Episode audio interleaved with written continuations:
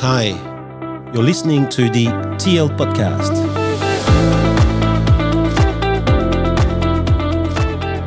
My name is Thomas Le Huang, and I am interviewing someone who seems ordinary, but who is achieving extraordinary things. That is the quest of this interview.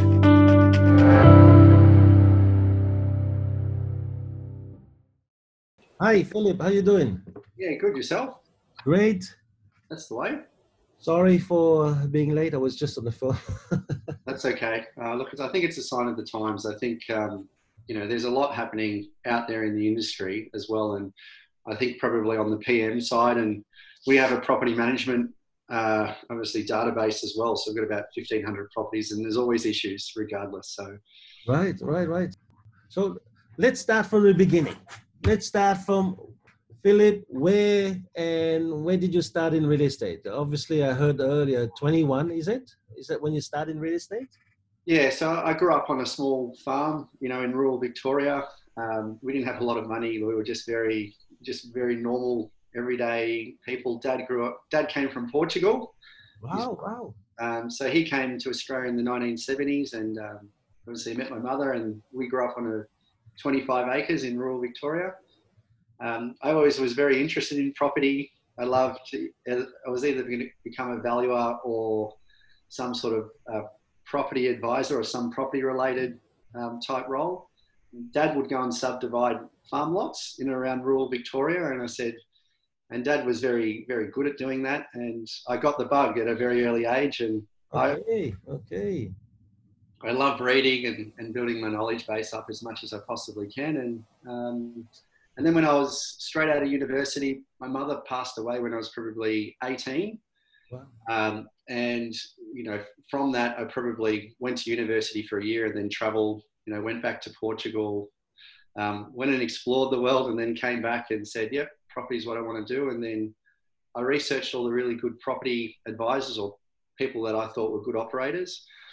And I came across um, a mentor of mine by the name of Jock Bing. Um, and Jock was basically one of the first operators in the country. He was he came from a stockbroking background, and he applied the same methodology like a, a stock portfolio. And and he, he started working for Ord Minnett back in Sydney, back in Paddington, up in Sydney, back in the '60s. Right. Um, and he would on the side go and buy these un, unrenovated little terraces in Paddington and oh, Enmore, Newtown, when they were considered slums and no one wanted to, to buy in those areas all those years back. Um, so I, I, worked with Jock for about 10 years. Um, he was a fantastic mentor and a fantastic teacher uh, for me personally. So I thank him for that. Jock's now well, 78. so, um, he still runs his own business, very successful. Um, but I think seven years ago we, just we decided to start this business with another two valuers uh, and uh, some data research guys as well that we've built into our back end. Okay. So, what is your business? Uh, so, we run, uh, so our, our, business is called Performance Property Advisory. Um, so, we've got four business units. Um, so, basically, with us, you know, we're, we're a fully research driven um, property advisory company. So, we, we dedicate our time to kind of helping time poor professionals building established residential, commercial, and industrial property portfolios, so 5, 10, 15 million dollar portfolios. Um, so that's our performance property business. Then we've got performance data, which runs our internal research business. BuyerX does the home buying because investment and home buying completely different. Um, and then we have a property management um, arm of the business called Pathway Asset Management. So it's all end to end. We've got about uh, 47 staff across the country in five main cap cities. Um, we've obviously been involved with a number of large commercial and industrial transactions across across the country, and we just help our clients build really good quality portfolios. Okay, so but do you are you coming from a um, financial background, like um, accounting background, or are you?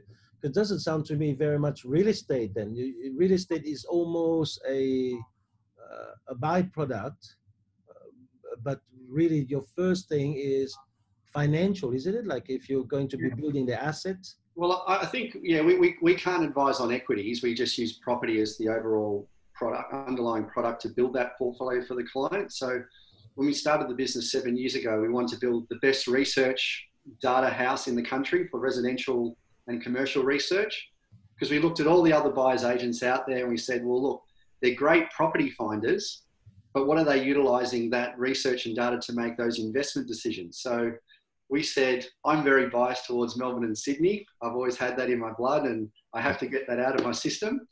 So we built the research platform to have an unbiased view on the residential markets all across Australia. Um, so we buy in the top 30 population centres around the country. Um, and then through that, we make those investment decisions and we have a counter cyclical uh, focus on those investments. So we had a great run in Sydney in 2008 to 2013. You know, everyone in the finance sector was getting out, they were selling their Paddington terraces, and then little old Phil that was, you know, back then I was, you know, quite young. We'd, right. uh, we'd go and buy these little million dollar terraces that dropped by 200 grand in the space of a, of a year. Yeah. Um, and, you know, Newtown, Glebe, Camperdown, all fantastic suburbs to buy in. Um, so we'd buy the double story terraces or single fronted terraces, and then we'd renovate them, hold them. Uh, and obviously the yields back then were four and a half to five percent. Um, now they're probably only three, maybe two and a half to three percent right now.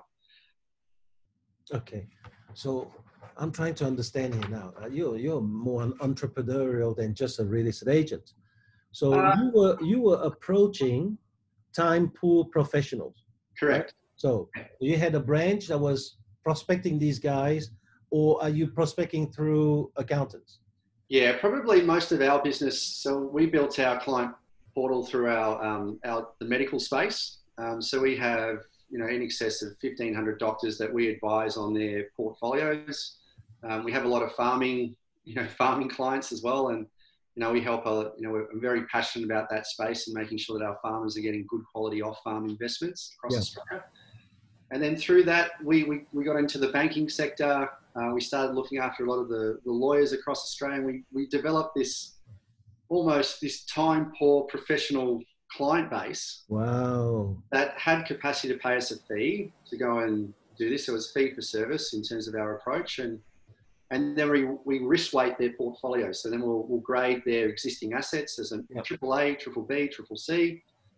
We'll advise them to sell down. So that's when we get the real estate agent to go and help us sell down an asset if it's questionable or we don't think it's going to perform and then we want to make sure every asset they've got in their portfolio is quality, wow. including okay. their homes. Okay, now now now I'm now I'm dumbfounded. So you guys are a bit of a genius because you sat there and you're going, hold on, there's guys who are time poor, but they all want wealth. They all right. want to yeah. create. And so what? You you sat there and you decided we're gonna help these guys, and this is how we started. I mean, this yeah. is crazy. yeah. So we, we kind of we knew our end target market in terms of our client profile. But before we went out and targeted those clients, we need to make sure that we had a really in-depth research platform to be able to go out to them and make sure that we we're providing them the right advice when we were telling them where to buy, when to exit an asset, when to get into a market. So we built our research platform before we ended up targeting the clients first. Yeah, so because the research platform gives you credibility, it gives Correct. you that, right. It gives you almost an equivalent of I'm not an accountant, I'm not a, a financial advisor, but here's all the information that both of these two guys would rely upon to make decisions, right? Correct. So we wanted to kind of build a business that perhaps we could disrupt ourselves long term, and and we wanted to try and create a research platform to go out to the consumer, and if they wanted to perhaps maybe make an informed decision around when to invest or when to buy my home, it was basically laid out. Um, we haven't dis- disrupted ourselves yet, um, but maybe one day that's maybe something we may consider. Wow. Okay. You, you got the first one. So let, us imagine. So you got you got someone like me. What what what do you do? So we, we get you to come into the office and fill out a, a fact finder around your position. We'd obviously find out who your accountant, your fin planner, your lawyers. So we get an overarching team around you to make sure that you're getting the right advice in every sector because if we're not all unified um, in the overall strategy, then uh, it can go by the wayside. Because absolutely, the, absolutely.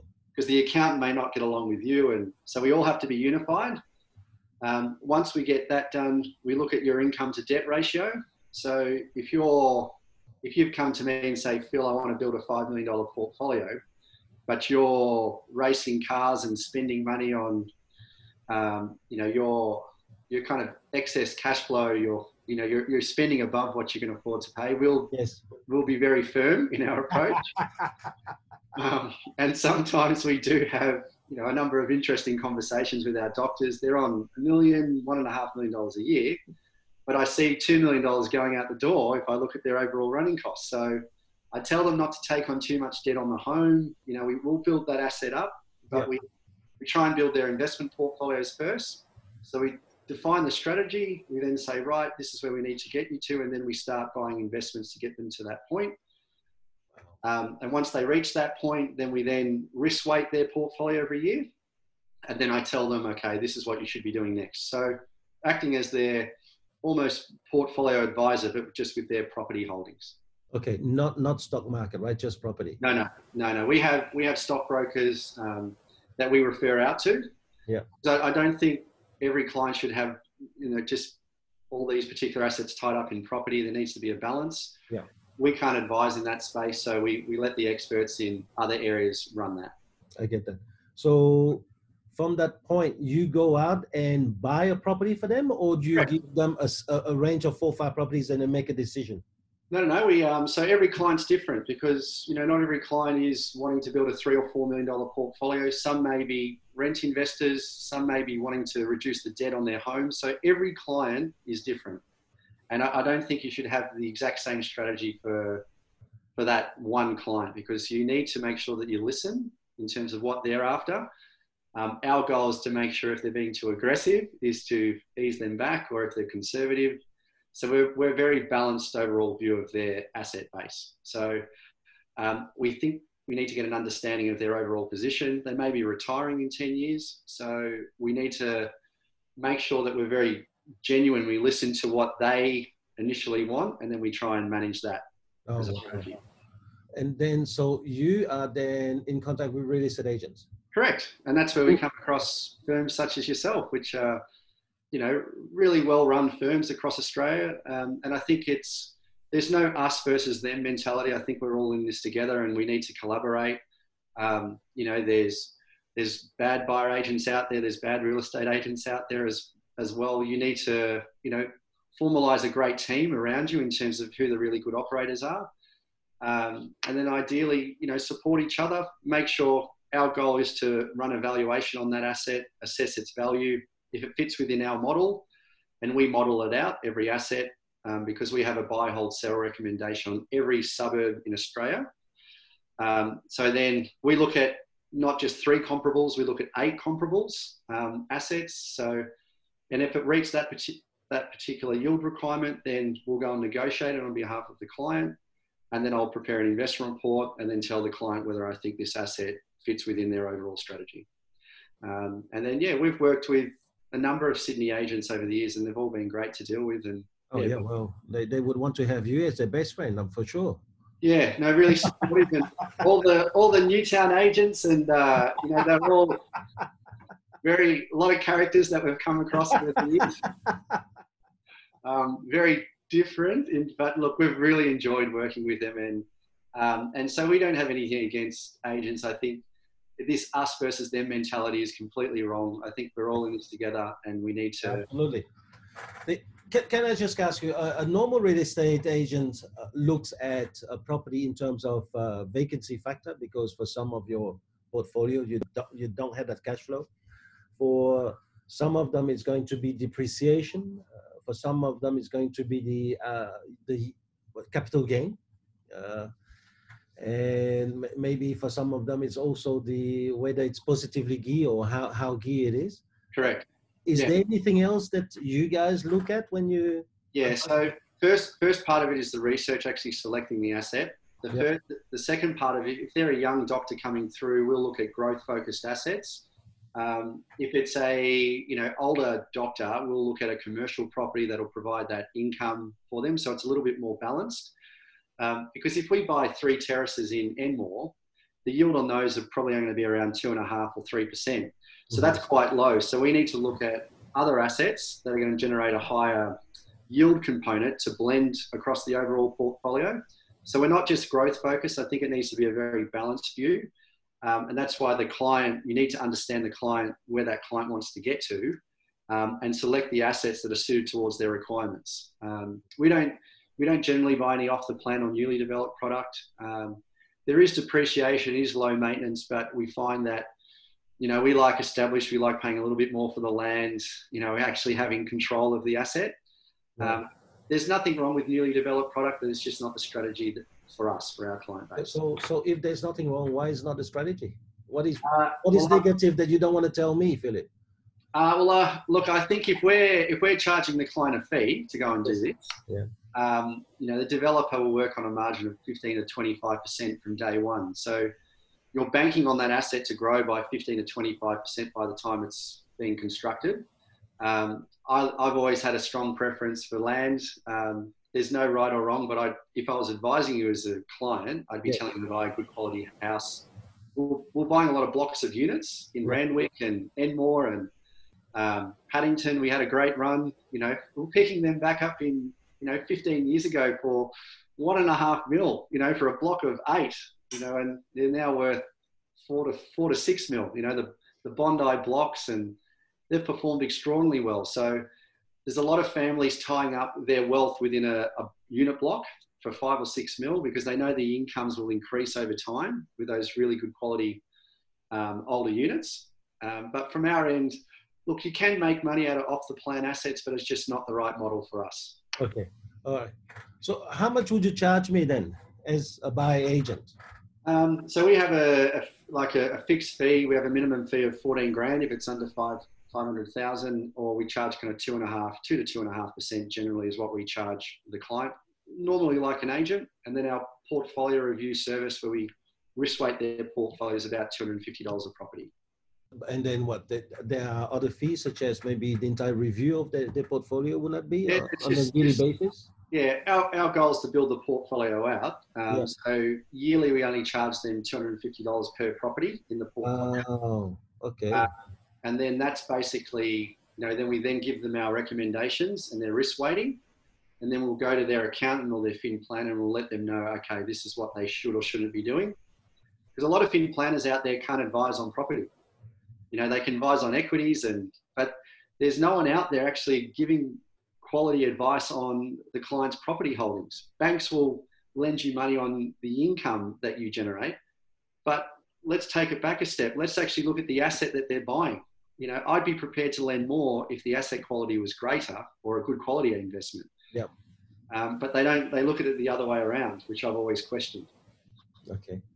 So is that where you then grow your property management department yourself? Because all of these clients are buying, straight away you're pushing them to your property. Is it a pathway? PM? Pathway asset management, yes. Yeah. Okay. Um, so, so yeah, so we've got quite a large portfolio in the markets that we're buying, um, and then once we set up a portfolio of three or four hundred rental properties in that area, I think the property management you know area it is very much relationship focused, and you've got to be careful that you do look after your landlords. Um, there's a lot of disruptors out there, you know, that are offering lower fees, but are you going to get the same level of service? yes.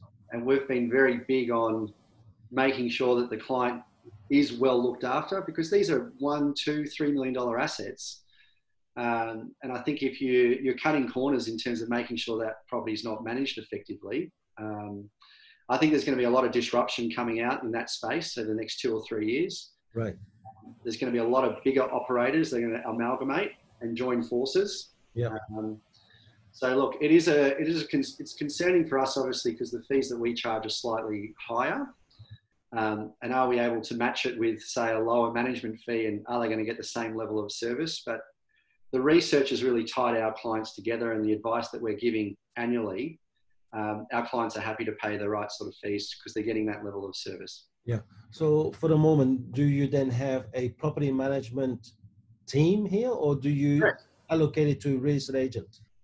No, no, no. So we have uh, we have our own kind of um, property management arm of the business. Okay. Um, in some of the regional areas that we, um, you know, we can't build that for, we have an alliance with a, a local real estate agent in those areas. You know, depending on where it is. Okay. So let's go then further here. Uh, How much you charge, by the way, with your property management? Uh, Six percent plus GST. Okay.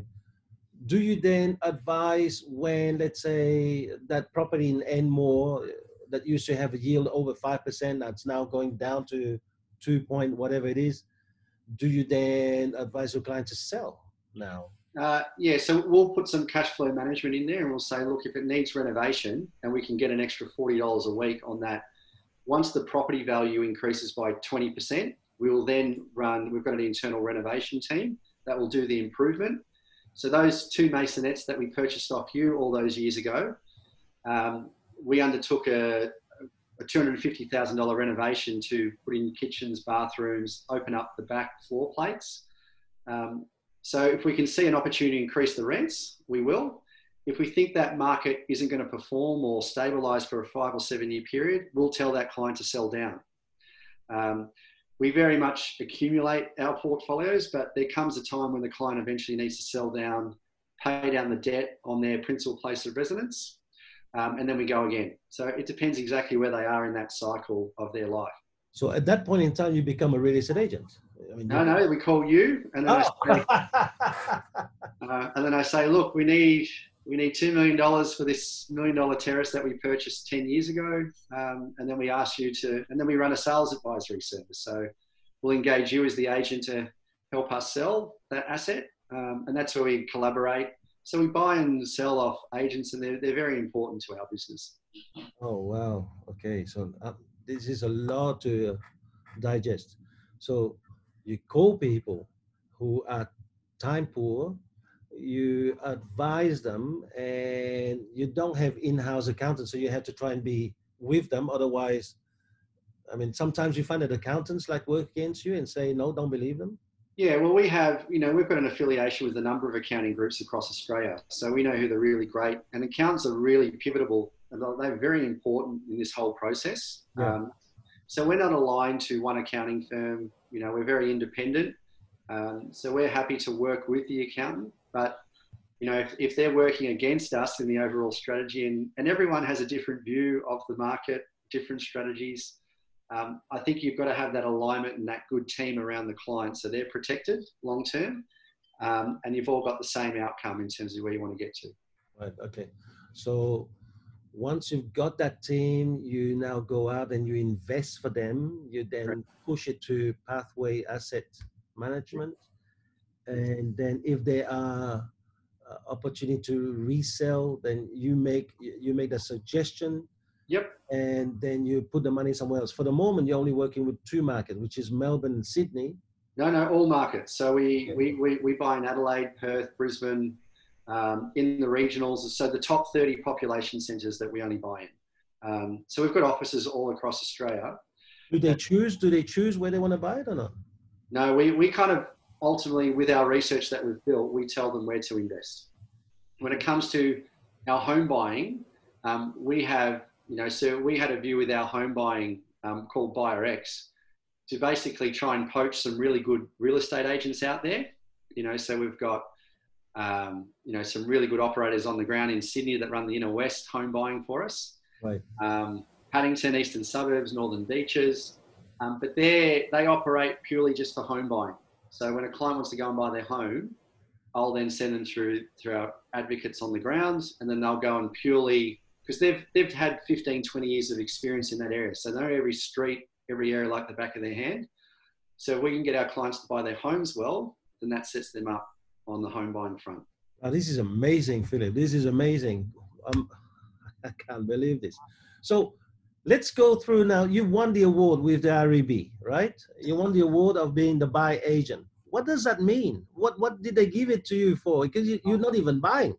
Yeah, I, no, well, we do. Like so, so our team. I've got a personal team that does you know in excess of hundred transactions a year just with our my private team. Um, it was just look. I, I never really apply for awards. It was just a a good metric to see well where are we at in relation to our competitors and you know, how are we going? I'm always interested to see what our, our competitors are doing out there in the industry. Um, we're a little bit different to a number of other buyers agents on the ground. I think we're, um, you know, we uh, we operate a very very different model. Um, that, you know, my mentor was lucky enough to teach me a lot of that, and I, I built that that data and that tech back into this business. Um, but the research is probably fundamental. It's the core to our entire business. Without that, you know, we'd just be a normal other buyer agent telling you to go and buy, you know, in the one market. Yeah, I get that. Um, so yeah, it's nothing against them, but I think we've just developed our own model.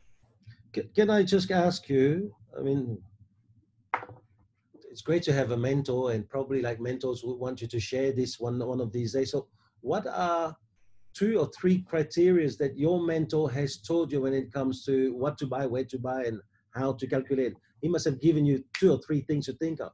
Yeah. So he would always, he'd always he'd tell me, he said, Phil, don't be afraid to look at areas that um, no one else is looking at. So, you know, uh, for example, Newtown 20 years ago, no one was buying in Newtown because they considered it quite a slum. So, being able to foresee where the universities, where the hospitals were positioned long term, and the underlying factors of what's going to generate that price growth, um, following where the you know the artists or the the left of centre type uh, look, that would eventually rent out those particular properties. So we would follow them over the years in both Melbourne and Sydney um, get an understanding of um, where immigrants, when they first moved to Australia, they would dominate particular areas around Australia as well.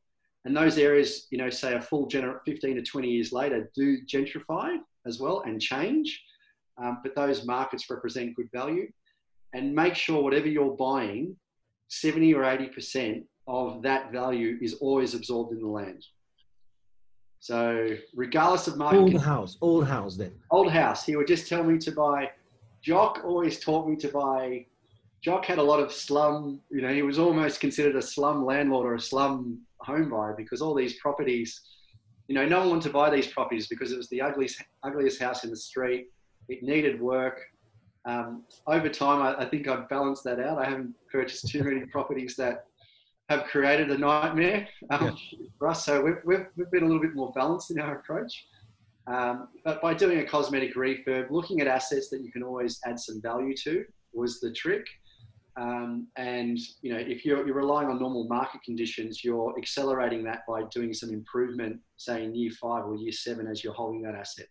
So making sure that you can always do something to it. Mm-mm with, with COVID happening right now, uh, what is your prediction in regards to those people who have a portfolio that is highly geared towards commercial building?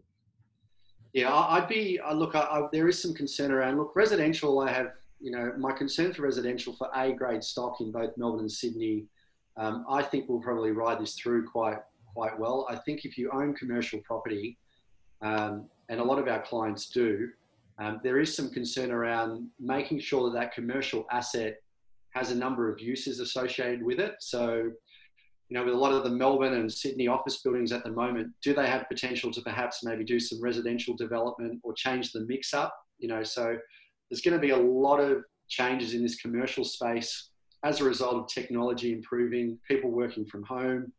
There's going to be a, a lot of design differences in your floor plates. So people wanting to create their home offices, lifestyle purchases in rural New South Wales. This is all going to change. It'll change the makeup of the commercial market. So we're personally, as an investment group, we're sitting on our hands and waiting um, for this to kind of transition out in both Melbourne and Sydney. Yes. Um, I think if you've got a commercial asset that you can turn into perhaps a residential development, I think you're doing really well. I think you should be holding it. Um, I think there's going to be a lot of opportunities to buy good quality commercial if you're a a longer term investor and you've got the ability to ride this through, because I think it's probably going to be a really good opportunity to, to actually start securing assets. So, as a business, we're going to create a fund um, for our clients to invest in of 50 to 100 mil, and they be able, they may be able to get some exposure in these really good distressed commercial opportunities on the ground. Um, so yeah, a lot of the commercial office buildings will need to be contactless. So you'll have to walk in, you can't touch the door, can't touch the lift. It's all going to be um, so we need to prefabricate materials in Australia. We can't get it offshore. So there's a number of groups coming with um, the ability to manufacture new materials here in Australia rather than relying it coming from China or offshore as well. So we need to be savvy around how we look at these commercial buildings, taking a longer term view as well. Um, so looking at the asset and looking at what we can do to that asset over the long term is going to be really important. And I think if you can convert them to residential or mixed use, that's the play. So, so what, what's what do you reckon about those street frontage um, commercial building right in the city of Sydney, for example? Yeah, so the retail shops, you mean? Yeah. Yeah, so I, I can see a lot of WeWork type arrangements where there's going to be a lot of office space being shared by a number of tenants. Um, so the lease will be shared by multiple tenants rather than just the one tenant. Um, we're seeing a lot of that activity occurring in Sydney and Melbourne at the moment where there's a lot of subleasing of the floor plates, other businesses aligning their businesses, you know, joining together, joining forces around how they reduce their overheads. Um, landlords at the moment, you know, there's probably been anywhere between 40 and 60% rental reductions on those rents as well.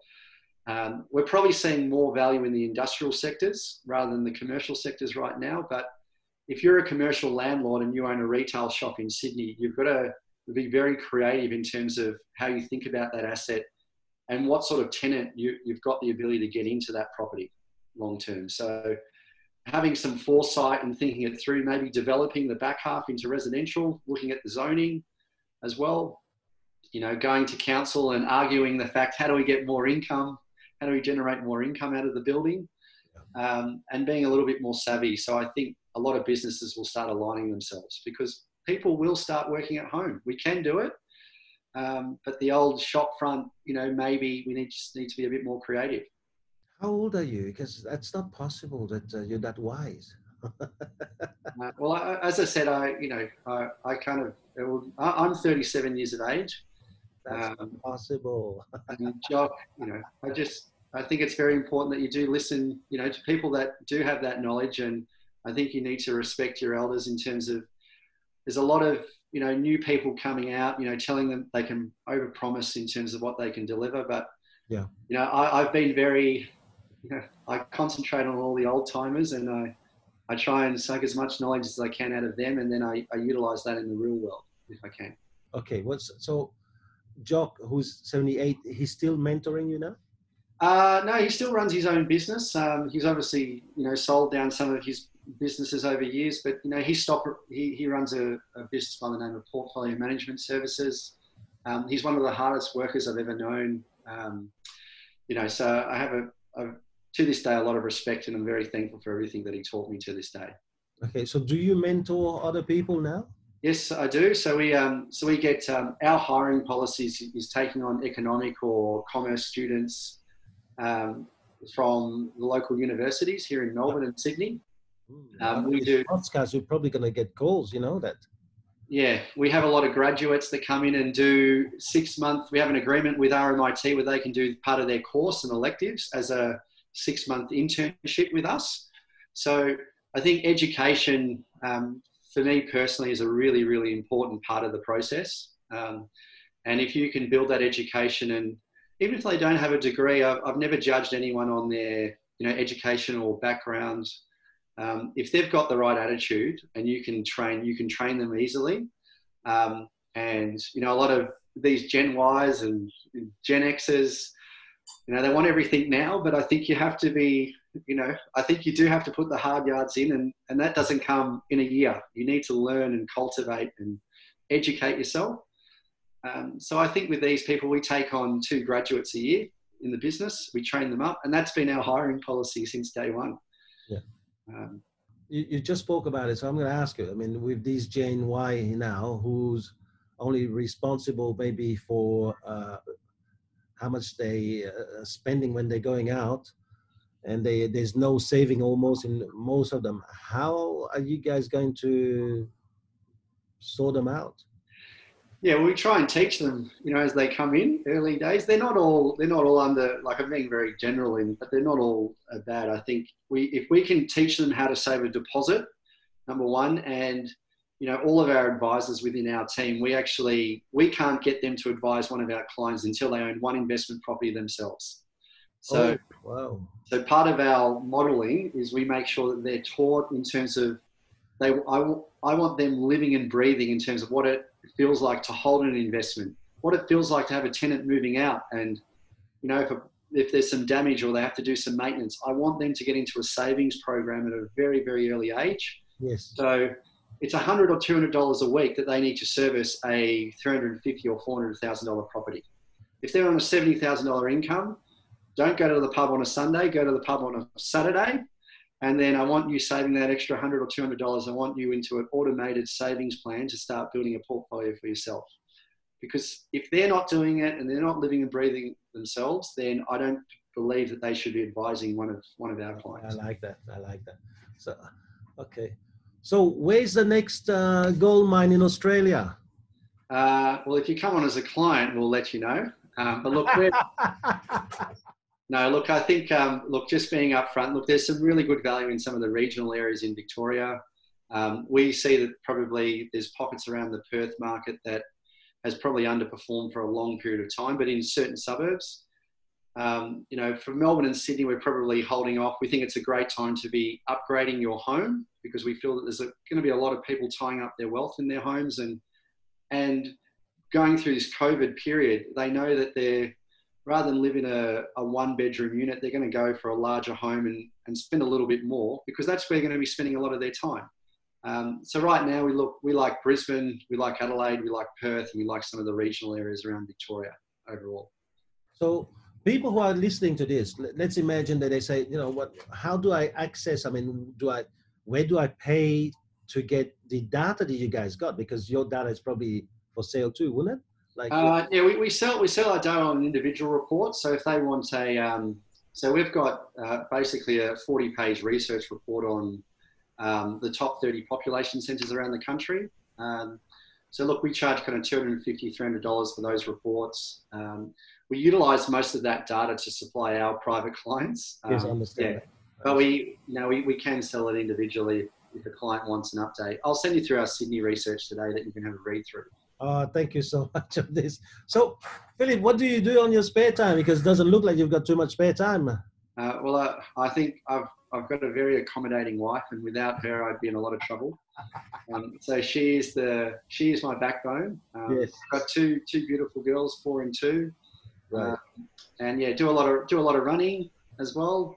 Um, and look, just try and keep healthy and keep it keep it balanced if you can. But yeah, work work is obviously taking off a, lot of my time because we are we're doing a lot of things. Yes, there's a lot of thinking happening. Yeah, so it's being creative and having that foresight to see where things are going long term and, and how the market's going to react as a result of COVID, um, and just trying to be ahead before everyone else is in those markets. And have you got data about uh, what's happening with COVID and impact yeah. of COVID? Yeah. So if I um yeah so if we look at you know the Australian GDP debt at the moment is running at you know just over two trillion.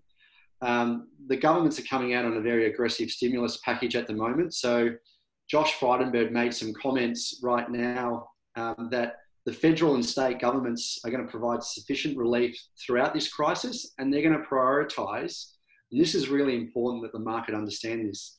They're prioritizing growing our GPD um, and getting our full-time employment, you know, because I'm expecting full-time employment to go, the unemployment rate to go from probably 10 to 12%. Um, so the government needs to stimulate the economy. They want to get that unemployment rate down to say six or seven percent, and that may take two or three years to happen. Um, but it's a good thing that the government actually, Frydenberg's actually out there um, saying that he doesn't want to increase taxes immediately. Um, he doesn't want to do that when JobKeeper ends. So I think at the moment, you know, the government's going to go on a very aggressive stimulation plan, plan to stimulate the economy. Um, some other markets will perform better than others. But if it's residential housing stock, I think it's a very safe asset to hold and retain. So I don't think that there will be markets in the A grade areas that we're buying in that will have that 20 or 30% drop off. You know, it may happen um, in some of the outerlying areas, but overall, you know, I'm reasonably confident that these markets are going to hold up. We saw, you know, with the last election, we saw there was a lull in the market and then the markets went on a bit of a run. Um, we saw obviously, you know, during the, the GFC, we saw what happened to Sydney. It dropped by, say, 5 to 15% at one stage, but then it went on the greatest run that we've probably seen in uh, 15 years since the since the Olympics. Um, so I think you, you've really got to look ahead in terms of where that market will get to long term, and just have a very balanced view. Yeah. Wow. To me, the unemployment may be what they're looking at. But what about the banks? Because the banks have got the moratorium for the moment, but it's going to be lifted at some stage. Yeah, well, we think so. So the thing about we're, in a serious undersupply at the moment. Uh, of you know, you look at land value rates and land sales happening on the outer areas of um, Sydney at the moment. They're at their lowest lowest point they have been for a number of years. We haven't seen the undersupply get to this issue. Developers have been finding it very hard to get funding as well.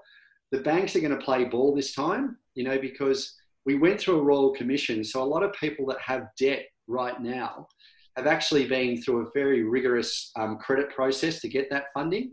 Um, so I think a lot of the areas, you know, this is not including that a vaccine will come out. And when it does, I think there's going to be a lot of renewed confidence out there in the market and that you're not taking into consideration that overseas migration is going to open up in 12 or 24 months. So when we see those, you know, vac- the vaccine coming out, banks playing ball, the RBA have got an inflation target rate of two or three percent. I think we've probably had one of the best organised governments that I've probably seen for a while. They're probably a lot more unified. Um, no one can come into Victoria. They've closed the borders on, on us at the moment, but um, we're seeing that there's a lot of efficiency gains coming from technology and infrastructure. So I'm reasonably bullish around the market. I think we will see taxes increased eventually. Um, but I don't see that happening, say, for the first kind of 24 months until we ride this ride this through.